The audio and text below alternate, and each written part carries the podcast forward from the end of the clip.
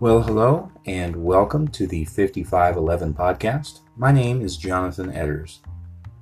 I read an article the other day by Dr. Stephen Hein on 1517.org that really struck me. Uh, basically, it evaluated the question of why are some saved and others not? And it said that that's a bad question because it assumes that there is a singular reason of why. And so we should ask instead, how is it that some are saved and others not? Changing the question in this way allows us to get to the root causes. In short, those who are not saved are not saved because they don't want to be, while those that are saved are saved because God wants them to be. And he explains it a lot better than I did, so I encourage you to check it out. It's called Good Questions and Bad Questions on 1517.org. But that is a good question.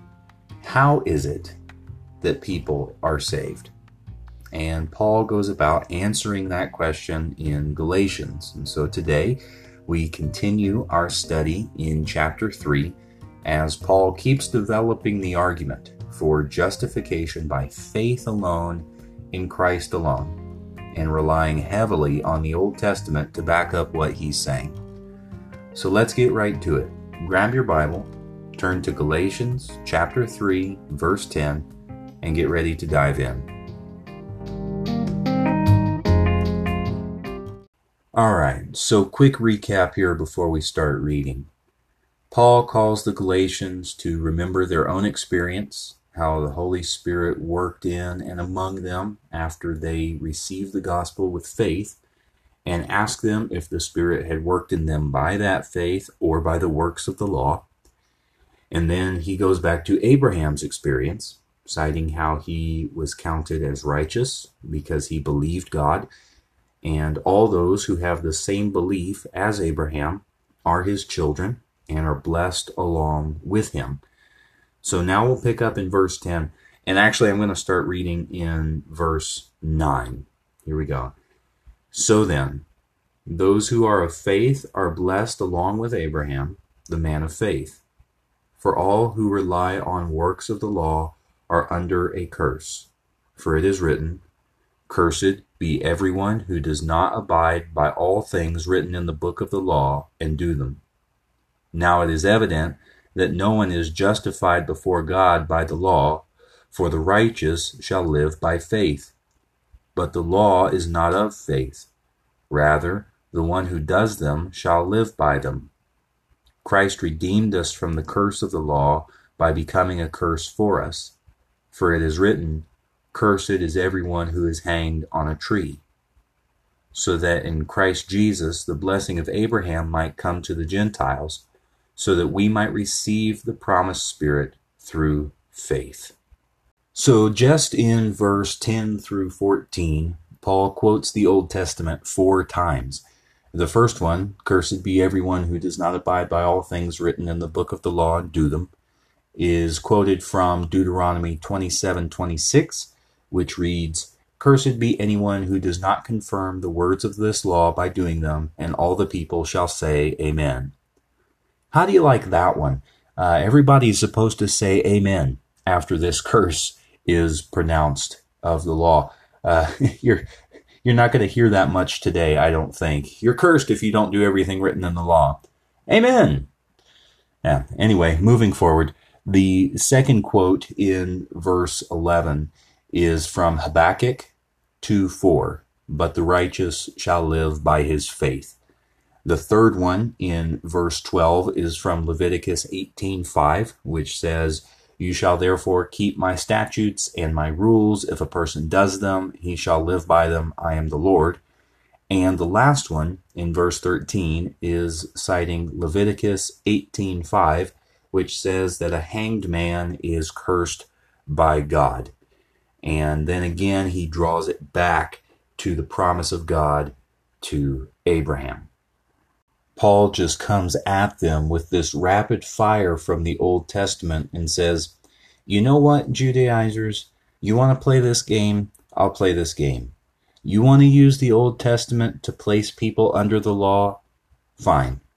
I'll use the Old Testament to prove that they aren't justified by the law. And then he proceeds to do so. Paul shows them how Christ is the fulfillment of the law, that he is the blessing of Abraham, and that he was cursed under the law to redeem us from the curse of the law. Actually, he goes further than that.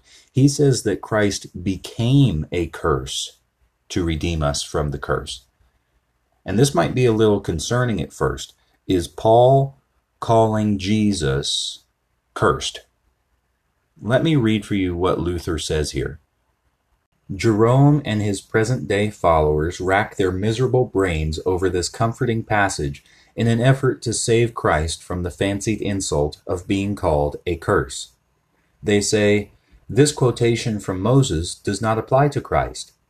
Paul is taking liberties with Moses by generalizing the statements in Deuteronomy 21:23. Moses has he that is hanged. Paul puts it every one that hangeth. On the other hand, Paul omits the words of God in his quotation from Moses, for he that is hanged is accursed of God. Moses speaks of a criminal who is worthy of death. How, our opponents ask, can this passage be applied to the Holy Christ as if he were accursed of God and worthy to be hanged. This piece of exegesis may impress the naive as a zealous attempt to defend the honor and glory of Christ. Let us see what Paul has in mind. Paul does not say that Christ was made a curse for himself. The accent is on the two words for us. Christ is personally innocent. Personally, he did not deserve to be hanged for any crime of his own doing. But because Christ took the place of others who were sinners, he was hanged like any other transgressor. The law of Moses leaves no loopholes. It says that a transgressor should be hanged. Who are the other sinners? We are. The sentence of death and everlasting damnation had long been pronounced over us. But Christ took all our sins and died for them on the cross. He was numbered with the transgressors, and he bare the sin of many, and made intercession for the transgressors. Isaiah 53:12. All the prophets of old said that Christ should be the greatest transgressor, murderer, adulterer, thief, blasphemer that ever was or ever could be on earth. When he took the sins of the whole world upon himself, Christ was no longer an innocent person. He was a sinner burdened with the sins of a Paul, who was a blasphemer, burdened with the sins of a Peter, who denied Christ, burdened with the sins of a David, who committed adultery and murder, and gave the heathen occasion to laugh at the Lord. In short, Christ was charged with the sins of all men, that he should pay for them with his own blood. The curse struck him. The law found him among sinners. He was not only in the company of sinners, he had gone so far as to invest himself with the flesh and blood of sinners. So the law judged and hanged him for a sinner. In separating Christ from us sinners and holding him up as a holy exemplar, errorists rob us of our best comfort they misrepresent him as a threatening tyrant who is ready to slaughter us at the slightest provocation. I am told that it is preposterous and wicked to call the Son of God a cursed sinner. I answer, if you deny that he is a condemned sinner, you are forced to deny that Christ died. It is not less preposterous to say the Son of God died than to say the Son of God was a sinner. John the Baptist called him the Lamb of God which taketh away the sin of the world. Being the unspotted Lamb of God, Christ was personally innocent. But because he took the sins of the world, his sinlessness was defiled with the sinfulness of the world. Whatever sins I, you, all of us have committed or shall commit, they are Christ's sins as if he had committed them himself. Our sins have to be Christ's sins, or we shall perish forever. Isaiah declares of Christ, The Lord hath laid on him the iniquity of us all. We have no right to minimize the force of this declaration. God does not amuse himself with words. What a relief for a Christian to know that Christ is covered all over with my sins, your sins, and the sins of the whole world. The argument of the apostle against the righteousness of the law is impregnable.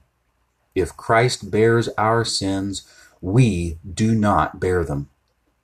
But if Christ is innocent of our sins and does not bear them, we must bear them, and we shall die in our sins. But thanks be to God, which giveth us the victory through our Lord Jesus Christ. Yes, thanks be to God. We have victory in Christ because he became the curse for us. In 2 Corinthians 5:21, Paul wrote that Christ became sin for our sake. So Christ became a curse and he became sin for us. Without this, we have no hope of salvation. Christ had to become sin. He had to become the curse in order to put sin and the curse to death on the cross. We don't like to talk about Jesus in this way. We want to talk about him as our Savior and our Lord and our friend, and all these things are true.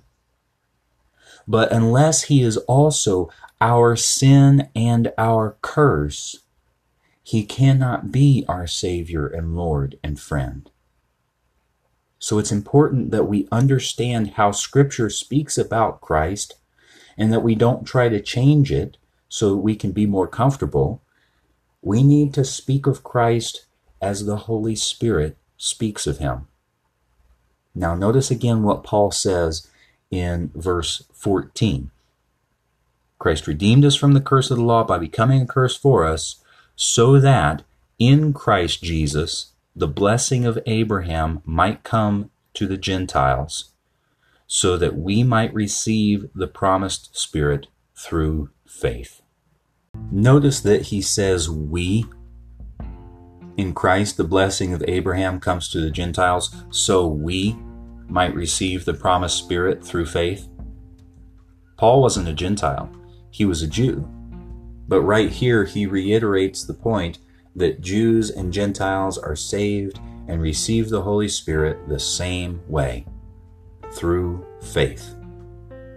Again, he stresses the importance of understanding that justification has always been by faith for everyone, Jew or Gentile and the righteous have always lived by faith. He explains that our condition is so severe that the very Son of God Himself had to become a curse for us in order that we might be saved.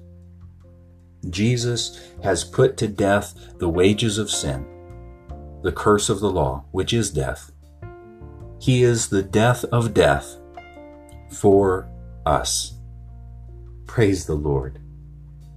So until next time, grace to you and peace from God our Father and the Lord Jesus Christ.